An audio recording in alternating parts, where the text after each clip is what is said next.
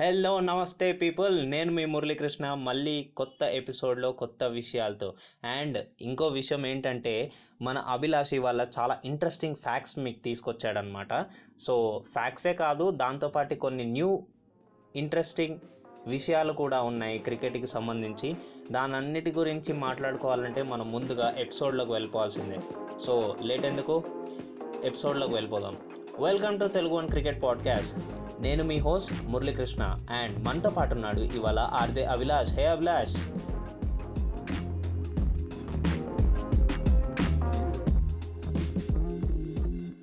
Hello Murali, చాలా బాగుంది. చాలా రోజుల తర్వాత ఇలా మన ఇద్దరం కలిపి ఒక ఎపిసోడ్ చేయటం.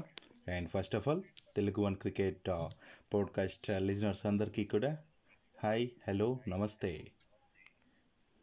అండ్ మన అభిలాష్ ఎప్పుడు చాలా ఇంట్రెస్టింగ్ డిస్కషన్స్ అన్నీ తీసుకొస్తూ ఉంటాడు. ఏంటబ్బా, ఎక్కడి నుంచి తెస్తున్నావు అసలు ఇంత ఇంట్రెస్టింగ్ ఫ్యాక్ట్స్? అసలు నేను పొద్దు పొద్దుగాల న్యూస్ పేపర్ కూడా చదవను, అయినా కానీ కొన్ని కొన్నే తెలుస్తాయి నాకు ఇన్స్టాగ్రామ్ ద్వారానో లేకపోతే ఏ న్యూస్ ఛానల్లో చెప్తుంటాను అని. బట్ నీకెలా తెలుస్తూ ఉంటాయి అభిలాష్, ఇన్ని ఇన్ని కలెక్ట్ చేసుకుంటూ వస్తావు?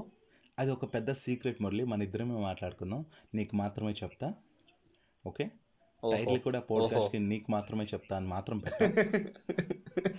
సో ఎవరికి చెప్పొద్దు, మీకు మాత్రమే చెప్తా. ఇలాంటి సినిమా టైటిల్స్ అన్ని ఇప్పుడు మనం పెట్టుకోవాలేమో పక్కా. ఎందుకంటే ఒకరోజు మ్యాచ్కి వెళ్దాం అనేసి ఒక సమ్ ఏమంటారు శ్మశానం దగ్గరలో ఉన్న ఒక క్రికెట్ మ్యాచ్ని కొత్తగా తయారు చేసుకుందాం అనేసి వెళ్ళాం. అక్కడ వికెట్లని అట్లా సెట్ చేస్తున్నాం, అంత మ్యాట్ మొత్తం తయారు చేసుకొని వికెట్లను సెట్ చేస్తున్నప్పుడు అలా కొడుతున్నాం బ్యాట్తో. అప్పుడు ఏదో బయటకు వచ్చిందనమాట. అలా బయటకు వచ్చింది ఆ బయటకు వచ్చింది ఏం చేసిందంటే, అలా బయటకు రాగానే చుట్టూరు కారమబ్బులు అలా వర్షం పడిపోయి బీభత్సం సృష్టి చేసింది. మా చుట్టూ ఉన్న ఫ్రెండ్స్ అందరూ వెళ్ళిపోయారు, నేను ఒక్కడే ఆ వికెట్ని పట్టుకొని అక్కడే ఉన్నా. అప్పుడు నాకు కళ్ళు మూసుకుపోయాయి, ఏమేమో చెప్తున్నాయి, ఏమేమో వర్డ్స్ వచ్చాయి బయట. అభిలాష్ అభిలాష్ అభిలాష్ ఒక్క నిమిషం ఒక్క నిమిషం, ఏంటి నా చెవులో ఫ్రూట్స్ కనిపిస్తున్నాయా లేకపోతే ఫ్లవర్స్ కనిపిస్తున్నాయా? అంటే రాఘవేంద్ర రావే గుర్తొచ్చాడు నాకు. ఫ్రూట్స్ అయితే నీకు సెట్ అవుతుంది, లేకపోతే ఏంటి మురళి, నేను సినిమా స్టోరీ చెప్తున్నా నువ్వేమో ఊ కొడుతున్నావు. అయినా కాంచనా సినిమా స్టోరీ చెప్పి నన్ను ఫ్రూట్ చేద్దామని చూస్తున్నావు. యా పట్టేసావు. అలా ఉంది సిచ్యువేషన్ చెప్తున్నా, నువ్వు అంత ఇదిగా చెప్తున్నావు. అదేం లేదు, చాలామందికి తెలిసిన విషయాలే మళ్ళీ ఫ్రాంక్గా చెప్పాలంటే. బట్ మర్చిపోయి ఉండొచ్చు, ఆరు వాళ్ళు వాటిని నెగ్లెక్ట్ చేసి ఉండొచ్చు, ఆర్ ఎల్స్ అంత ఇంట్రెస్టింగ్గా చూసి పోవచ్చు. బట్ నాకు ఈ విషయాలు మన లిజనర్స్తో పంచుకుంటే బాగుంటుంది నీతో పాటు అనుకుని మనం డిస్కస్ చేసాం. ఆ విషయాల్లో ఫిల్టర్ చేసి మనం ఈ విషయాల్ని మన వాళ్ళ దాకా తీసుకొస్తున్నాం. రైట్, అంతే కదా. చూసారా, మీకు విషయాలు తెలియజేయడానికి కూడా అభిలాష్ ఇంత శ్రమ తీసుకుంటాడు. ఏదో ఫిల్టరింగ్ చేస్తున్నాడంట, ఏవో అన్నీ చూస్తున్నాడంట, ఏమో అదంతా పక్కన పెడితే అభిలాష్, ఈరోజు నువ్వు ఎన్నో కొన్ని ఇంట్రెస్టింగ్ ఫ్యాక్ట్స్ అండ్ డిస్కషన్స్ తీసుకొచ్చింటావు కదా. సో వాటిల్లో కొన్ని నువ్వు నాకు పంపించిన లిస్ట్ ప్రకారం ఫస్ట్ పంపించావు చూడు, సౌరవ్ గంగూలీ మీద ఫిలిం బయోపిక్. వినడానికి కొంచెం ఇంట్రెస్టింగ్గా ఉంది, కొంచెం డీటెయిల్గా చెప్తావా? నీకు కొంచెమే ఇంట్రెస్టింగ్ ఉందామా, నాకైతే చాలా ఇంట్రెస్ట్ వస్తుంది. గంగూలీ గురించి ఈ మధ్యకాలంలో బీసీసీఐ అధ్యక్షుడు అయ్యాక నాకు చాలా ఇంట్రెస్ట్ పెరిగింది తన పైన. తన విషయాలు ఏవి కనిపించినా గంగూలీ దాదా అనేసి అర్రే అర్రే ఏముంది, ఏం జరగబోతుంది అనేసి అనిపిస్తుంది. ఎందుకంటే ఎన్నో ఒడిదుడుకులు చూశాడు అండ్ క్రికెటర్గా ఉండి మరి క్రికెట్ దానికే అధ్యక్షుడు అయ్యాడు మన బీసీసీఐ, ఇండియన్ యొక్క క్రికెట్ టీంకి సంబంధించి మొత్తం తనకు తెలిసి ఇప్పుడు. సో అలాంటి వ్యక్తి టీంకి ఎంత హెల్ప్ చేస్తాడో నాకు ఒక గట్టి నమ్మకం కూడా తనపైన. సో తన గురించి అనేసరికి ఒక బయోపిక్ తనపైన రాబోతుంది అనేసి తెలిసి వారేవా అనిపించింది నాకు. ఎందుకంటే ఈ మధ్య బయోపిక్ల ఏమంటారు సో ఈ ఇది జరుగుతూ ఉంది, వస్తూనే ఉన్నాయి. రీసెంట్గా మనం చూసాం మహేంద్ర సింగ్ ధోనికి సంబంధించి MS Dhoni the untold story, తర్వాత Sachin Tendulkar Sachin a billion dreams, తర్వాత మన మహమ్మద్ అజారుద్దీన్ అనుకుంటా అజారుద్దీన్ గారిది అజర్ బయోపిక్స్. మరి ఇవంతా కూడా చాలా చాలా మంచి వసూలు రాబట్టాయి. అట్లాంటి టైంలో ఇంకా ఎవరెవరు వస్తే బాగుంటాయని వెయిట్ చేస్తుంటే మన కపిల్ దేవ్ గారిది ఆల్రెడీ షూట్ జరుపుకుంది ఎయిటీ త్రీ అనే టైటిల్తో, అది కూడా వచ్చేస్తుంది. ఇక ఇప్పుడు నెక్స్ట్ ఎవరిదన్నా ఉందంటే అది మన దాదాదే. సో ఎందుకంటే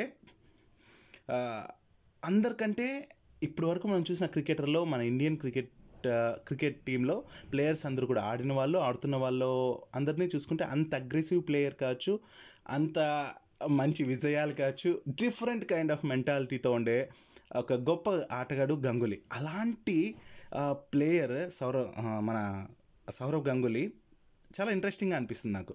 సో మరి మ్యాచ్ ఫిక్సింగ్ అనేది ఒకసారి తనపైన అభియోగం వచ్చింది, దాంట్లో ఇరుక్కొని అష్ట కష్టాలు పడ్డాడు. అలాంటి టైంలోనే మరి ఏమంటారు కెప్టెన్గా బాధ్యతలు తీసుకున్నాడు, రైట్. మ్యాచ్ ఫిక్సింగ్ కుంభకోణం ఒకసారి మన ఇండియన్ జట్టు పైన పడింది అనమాట ఆ టైంలో అనమాట. సో అలాంటి కెప్టెన్గా మరి ఎన్నో ఎన్నో బాధలు పడుతున్న సౌరవ్ గంగూలీ గురించి ఈ బయోపిక్ అనగానే నాకు చాలా ఆనందంగా అనిపించింది చెప్పాలంటే. ఎందుకంటే ఇదివరకు ఇండియన్ క్రికెట్ టీమ్ ఎలా ఉండేదంటే జస్ట్ ఇండియాలో గె ఇండియాలో ఆడే మ్యాచ్లు గెలిచినా చాలు, ఇంక విదేశాలకు వెళ్తే అట్లీస్ట్ ఆడే ఛాన్స్ వస్తే చాలు, గెలవడం కాదు అట్లీస్ట్ డ్రా అయినా చాలే అనుకునేవాళ్ళు. ఏంటంటే ఎప్పుడు ఎక్కడికి వెళ్ళినా కూడా ఓడిపోవడం ఓడిపోవడం జరుగుతుండేదట. అలాంటిది డ్రా అయితే చాలు అనుకునే టైంలో మన ఇండియన్ టీంకి అద్భుతమైన విజయాలు అందించిన కెప్టెన్గా కూడా పేరుగాంచాడు సౌరవ్ గంగూలీ మురళి. సో నాకు తెలిసి నువ్వు వచ్చే టైంకి అంటే నువ్వు అప్పుడప్పుడు ఎంటర్ అయ్యింటో ఆ టైంకి తను రిటైర్ కూడా అయిపోయాడు అనుకుంటాను, రైట్. సో నేను నేను తన మ్యాచ్లు కూడా చూశాను కానీ చెప్తున్నా. సో అలాంటి ప్లేయర్ అంటే నాకు చాలా చాలా ఇష్టం. ఈవెన్ తనని బెంగాల్ టైగర్గా కూడా అందరూ పిలుస్తారు, ప్రిన్స్ ఆఫ్ బెంగాల్గా పిలుస్తారు, ఇంకా మనందరూ పిలిచే దాదాగా కూడా పిలుస్తూ ఉంటాం అనుకో. సో అలాంటి మ్యాన్ యొక్క అలాంటి పవర్ఫుల్ మ్యాన్ యొక్క బయోపిక్ అంటే చాలా ఎక్స్పెక్టేషన్స్. లైక్ అరంగ్రేటం మ్యాచ్లోనే లార్డ్స్లో అది కూడా భారీ సెంచరీ చేసి అదిరిపోయి ఎంట్రీ ఇచ్చిన వ్యక్తి తను, okay. So such an aggressive player నిజంగా చాలా. మీరు లాస్ట్ ఎపిసోడ్లో రాలేదు కానీ నేను లాస్ట్ ఎపిసోడ్లో నేను ఈ మన లార్డ్స్ లో సౌరవ్ గంగూలీ షర్ట్ ఇప్పి డాన్స్ చేస్తాడు చూడండి, దాని గురించి మెన్షన్ చేశాను అనమాట. ఆ మ్యాచ్ జరిగి ఇన్ని ఇయర్స్ అయినాయి మొన్న థర్టీన్త్ రోజు. సో దానికి దానికి మ్యాచ్ చేసుకుంటూ నేను చెప్పాను అనమాట, on this day it has happened అని చెప్పి. సో ఆ రోజు సౌరవ్ గంగూలీ గురించి నేను చాలా బాగా చెప్పాను. Like he's an aggressive player, నాకు ఆ అగ్రెసివ్నెస్ చాలా ఇష్టం అతనిలో. సో అలాంటి అగ్రె అగ్రెసివ్నెస్ ని మ్యాచ్ చేసే యాక్టర్ ఎవరు అనుకుంటున్నారు మీరు? అది అది కూడా నాకు అదే అనిపిస్తుంది. ఇది నువ్వు చెప్తే బాగుంటుంది మురళి, ఎందుకంటే అలాంటి అగ్రెసివ్గా కనిపిస్తూ ఆ చూపులో ఒక మత్తు ఉంటుంది, అంటే ఏదో కసి కనిపిస్తుంటుంది నాకు. సో అలాంటి యాక్టర్ ఎవరు, తన బయోపిక్లో నటించే యాక్టర్ ఎవరబ్బా అనేసి అనుకుంటున్నాను. మరి నువ్వైతే ఏం చెప్తావు మురళి? ఎవరుంటే బాగుంటుంది అనుకుంటున్నా, ఎవరై ఎవరు చేయబోతున్నారు అనేది కూడా చెప్పేసి. నాకైతే అగ్రెసివ్నెస్ అంటే నార్మల్గా మన టాలీవుడ్లో బాలే బాబు, కానీ బాలే బాబు ఈ ఈ టీంకి సెట్ అవ్వడు. And Vijay Devarakonda better, but క్రికెట్కి సెట్ అవుతాడా లేదా అన్నది డౌట్. ఓకే, బట్ ఈ బయోపిక్లో మాత్రం ఒక బాలీవుడ్ యాక్టర్ నటిస్తున్నాడు, క్లూ ఇస్తున్నాను. ఓకే, ఇంకో క్లూ కూడా ఇచ్చేస్తాను, ఏదంటే నీకు డబల్ ఆఫర్. మరి ఆల్రెడీ సంజయ్ దత్ బయోపిక్లో నటించాడు రణ్వీర్ సింగ్. సరే, ఇంత ఇంత గ్యాప్ కూడా ఇవ్వటం ఇది ఒక లైవ్ డిస్కషన్ కూడా కాదు కాబట్టి సో చెప్పేస్తున్నాను మురళి. లైక్ సంజయ్ దత్ బయోపిక్లో కూడా నటించిన మన రణబీర్ కపూరే ఈ రోల్లో, సౌరవ్ గంగూలీ రోల్లో కూడా లీనమైపోతాడు అనేసి అనిపిస్తుంది. అండ్ అతనే ఫిక్స్ చేస్తున్నారంటూ తెలుస్తామట. అండ్ ఇంకొక విషయం ఏంటంటే ఆ సంజయ్ దత్ బయోపిక్ ఎవరైతే డైరెక్ట్ చేశారో రాజ్కుమార్ హిరానియే ఈ మూవీకి కూడా, దాదా అనే మూవీని, ఈ గంగూలీ బయోపిక్ని కూడా డైరెక్ట్ చేస్తారని కూడా టాక్ వస్తుంది. బట్ ఈ అగ్రెసివ్ కెప్టెన్ అంటే నాకు ఇప్పుడున్న టీం మెంబర్స్లో మన ఇండియన్ టీంలో విరాట్ కోహ్లీనే కనిపిస్తాడు. సో ఇంటెలిజెంట్ కెప్టెన్ అంటే మన మహేంద్ర సింగ్ ధోని కనిపిస్తాడు. అండ్ ఈ రెండు కలగలిపిన కెప్టెన్ అంటే సౌరవ్ గంగూలీ కనిపిస్తాడు. సో ఈవెన్ మన మన ఇండియన్ ప్లేయర్స్లో కూడా వాళ్ళలో ఒక హిడెన్ టాలెంట్ ఉంది అభిలాష్. లైక్ మన శిఖర్ ధవన్ని చూపి చూస్తే కనుక తను ఫ్లూట్ వాయిస్తాడు, మన సురేష్ రైనా పాటలు బాగా పాడతాడు, డేవిడ్ వార్నర్ ఇంటర్నేషనల్ లెవెల్కి వెళ్తే కనుక డేవిడ్ వార్నర్ టిక్ టాక్ టిక్ టాక్లో వాయించేస్తాడు, మామూలు కాదు. సో ఇలా ప్రతి ఒక్క ఇండియన్ ప్లేయర్కి, ఇండియన్ ప్లేయర్ అనే కాదు ఏ క్రికెట్ ప్లేయర్ అయినా కానీ ఒక్కొక్క దాంట్లో వాళ్ళకు ఒక స్కిల్ అనేది ఉంది అభిలాష్. ఆ స్కిల్ అనేది ఉన్నా కానీ ఇంకా వాళ్ళు ఇంకా కొత్త కొత్త స్కిల్స్ నేర్చుకోవాలి అని అనుకుంటారు. ఎంఎస్ ధోనికి ఫుట్బాల్ అవును అడిక్షన్ అతనికి, అలాగే మన ఏబీ డివిలియర్స్కి అసలు లేని స్పోర్ట్ స్కిల్ లేదు అభిలాష్. లేదు ఈ స్పోర్ట్స్లో స్కిల్ లేదనేట్లేదు, అన్నిట్లోనే ఉంటాడు. ఎస్ స్విమ్మింగ్ అని, తర్వాత ఫుట్బాల్ అని, హాకీ అని, గోల్ఫ్ అని, ఏంటబ్బా అసలు వస్తూనే ఉన్నాయి. అవును, సో నిజంగానే ఇలా ఎంతోమంది స్టార్ ప్లేయర్స్ ఉన్నారు. వీళ్ళందరివి బయోపిక్లు వస్తే మాత్రం నాకు తెలిసి ఒక ఇయర్ మొత్తం ఎవ్రీడే రిలీజులు పెట్టుకున్నా కూడా ఫుల్ అయిపోతాయేమో మొత్తం థియేటర్స్ అనిపిస్తుంది. ఇంకొక విషయం చెప్పాలి మురళి, ఏంటంటే మన ఇప్పటివరకు వచ్చిన cricketers biopics like Sachin Tendulkar biopic తీస్తే అది మాస్టర్, అదే మన లిటిల్ మాస్టర్ ఎట్లా ఎదిగాడు క్రికెట్లో, ఏం బాధలు పడ్డాడు అనేది చూపిస్తుంది. మన ధోని విషయానికి వస్తే మహి ఎట్లా ఎదిగాడు, తను టికెట్ కలెక్టర్గా ఎలా, టీసీగా ఎట్లా చేశాడు, ఏంటి తన ఇదేంటి అనేది మాత్రమే మనం చూసాం. బట్ గంగూలీ బయోపిక్ వస్తే మాత్రం మన భారత జట్టు ఎట్లా టర్న్ అయింది అనే పరిస్థితులు కూడా చూపిస్తుంది. అలాంటి బయోపిక్ ఇది అనేసి నాకు అనిపించింది. ఎందుకంటే ఇదే మాట మన సేవాగ్ కూడా అన్నాడు. Yeah, and moreover Sehwag అంటే గుర్తుకొచ్చింది. లైక్ ఇప్పుడు ఈ బయోపిక్ కనుక రిలీజ్ అయితే the most thing we can understand is how Sehwag has been riser. Yes, ఇప్పుడు ఇంకొక మాట చెప్తా నేను. అవకాశాలు కొత్త వాళ్ళకి ఛాన్స్లు ఇవ్వడంలో గంగూలీ ముందుండేవాడు. ఈ మధ్య మనం చూస్తే ధోని ఇచ్చేవాడు, ఇస్తున్నాడు కూడా. అంటే ఐ మీన్ ఇప్పుడు ఐపీఎల్లో కూడా చూస్తుంటాం కొత్త వాళ్ళకి అవకాశాలు ఇవ్వటం, ఛాన్సెస్ వాళ్ళు నిరూపించుకోకపోయినా కూడా ఛాన్సెస్ ఇస్తున్నాడు. సేమ్ థింగ్ నేను గంగూలీలో చూశాను మురళి. సో అది సెహ్వాగ్ కెరీర్ కూడా చాలా ఉపయోగపడిందేమో అనిపిస్తుంది నాకు ఒక పాయింట్లో.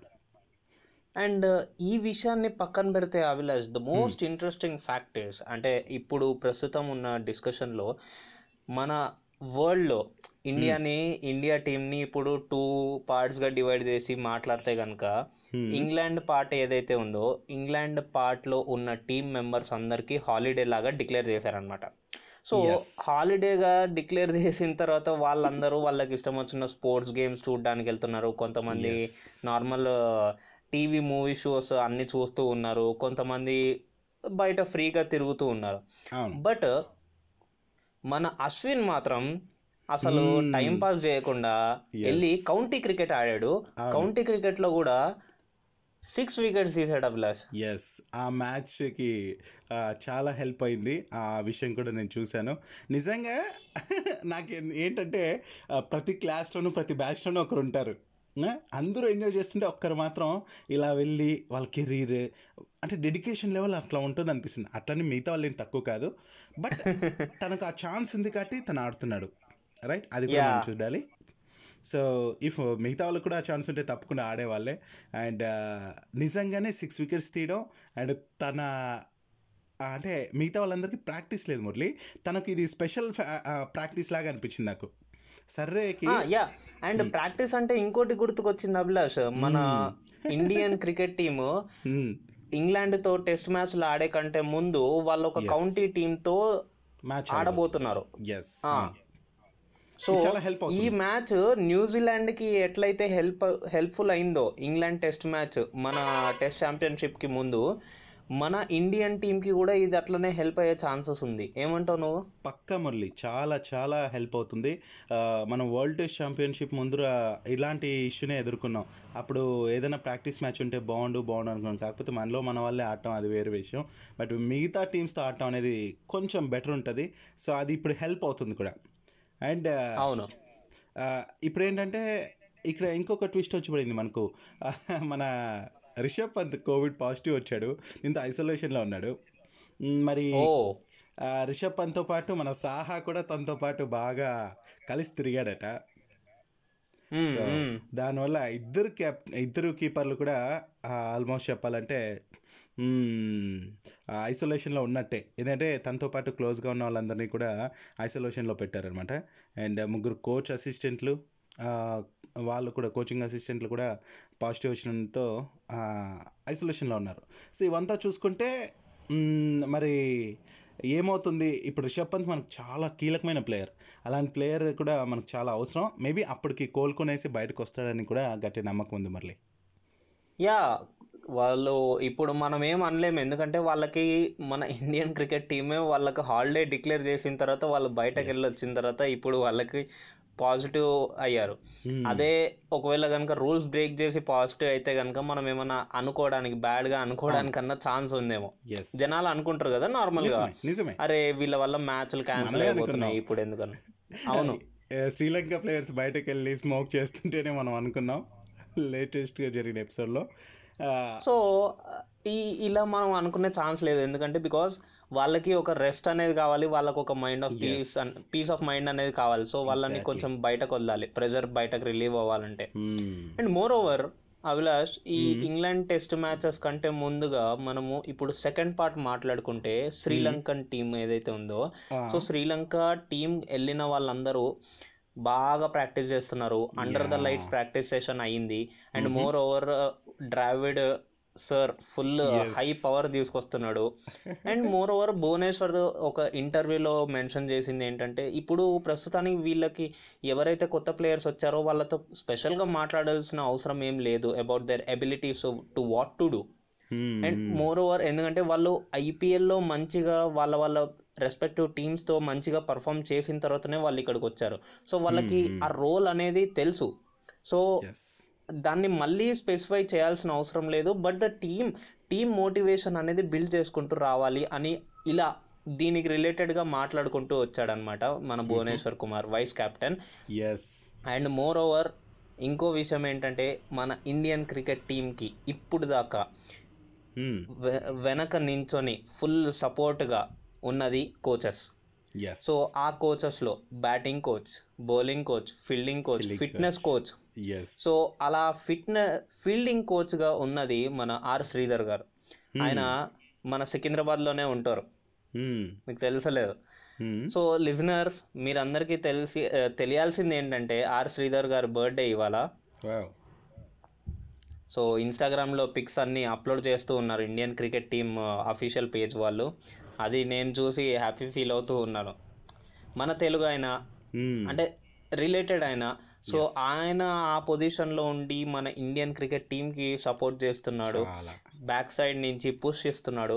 సో అలాంటి ఆయన బర్త్డే సెలబ్రేట్ చేసుకోవడం నాకు కూడా హ్యాపీగా ఉంది. And I'm wishing on behalf of Telugu one cricket and మీ తరపు నుంచి కూడా. Yes, super. యా, సో ఇలాంటి కోచెస్ అందరూ కలిస్తేనే టీమ్ మంచిగా ఆడుతుంది. అంత మంచి టీం బిల్డ్ అవ్వాలంటే వీళ్ళందరూ కూడా ఎంతో కీలకం. సో వాళ్ళకు కూడా విష్ చేయాల్సిందే, వాళ్ళకు గుర్తింపు ఉండాల్సిందే.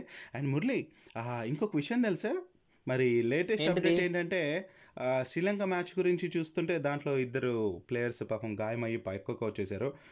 Fast bowler Binura Fernando and wicket keeper Kushal Perera కూడా మరి ఈ సిరీస్లో ఆడే ఛాన్స్ దాదాపు కోల్పోయారు. అంటే లైక్ టీ ట్వంటీ సిరీస్కి అయితే ఫెర్నాండో సారీ ఓకే ఫెరీరా మన కీపర్ వచ్చి టీ ట్వంటీకి అండ్ వన్ డే సిరీస్కి కూడా బయటకు వచ్చేసాడు. అండ్ ఫెర్నాండో అయితే బౌలర్, ఫాస్ట్ బౌలర్ వచ్చి వన్ డే సిరీస్కి దూరం అయిపోయాడు.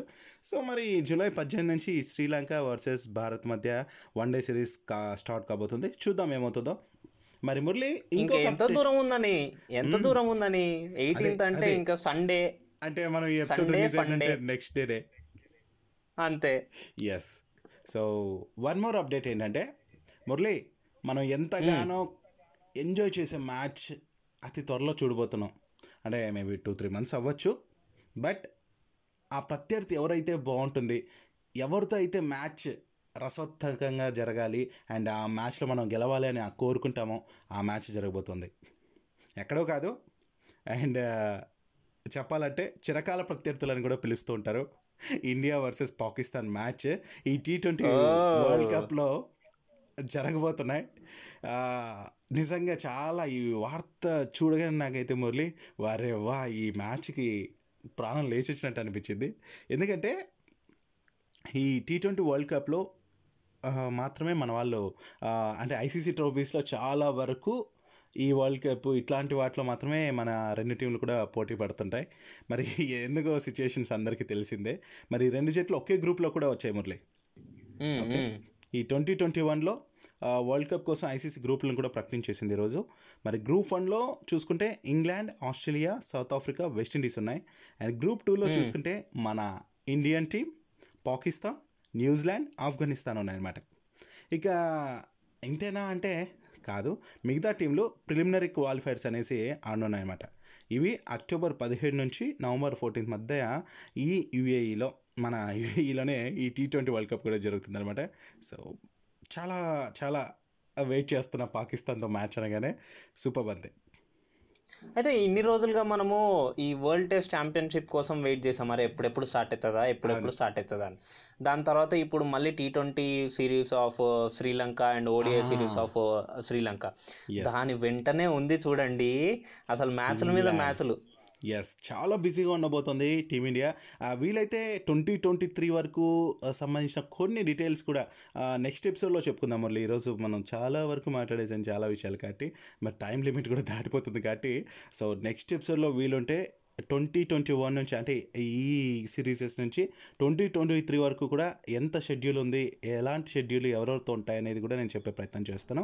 సో మరి నెక్స్ట్ ఎపిసోడ్ వచ్చేసరికి మనము ఆల్రెడీ మ్యాచ్ మధ్యలో ఉంటాం కాబట్టి ఆ మ్యాచ్ సిరీస్ దాని గురించి కూడా మనము quick updates and quick discussions గురించి మాట్లాడేసుకుందాం. సో అంటిల్ దెన్ మర్చిపోకుండా stay tune. Good bye. Yes, this is Abhilash signing off. Bye by.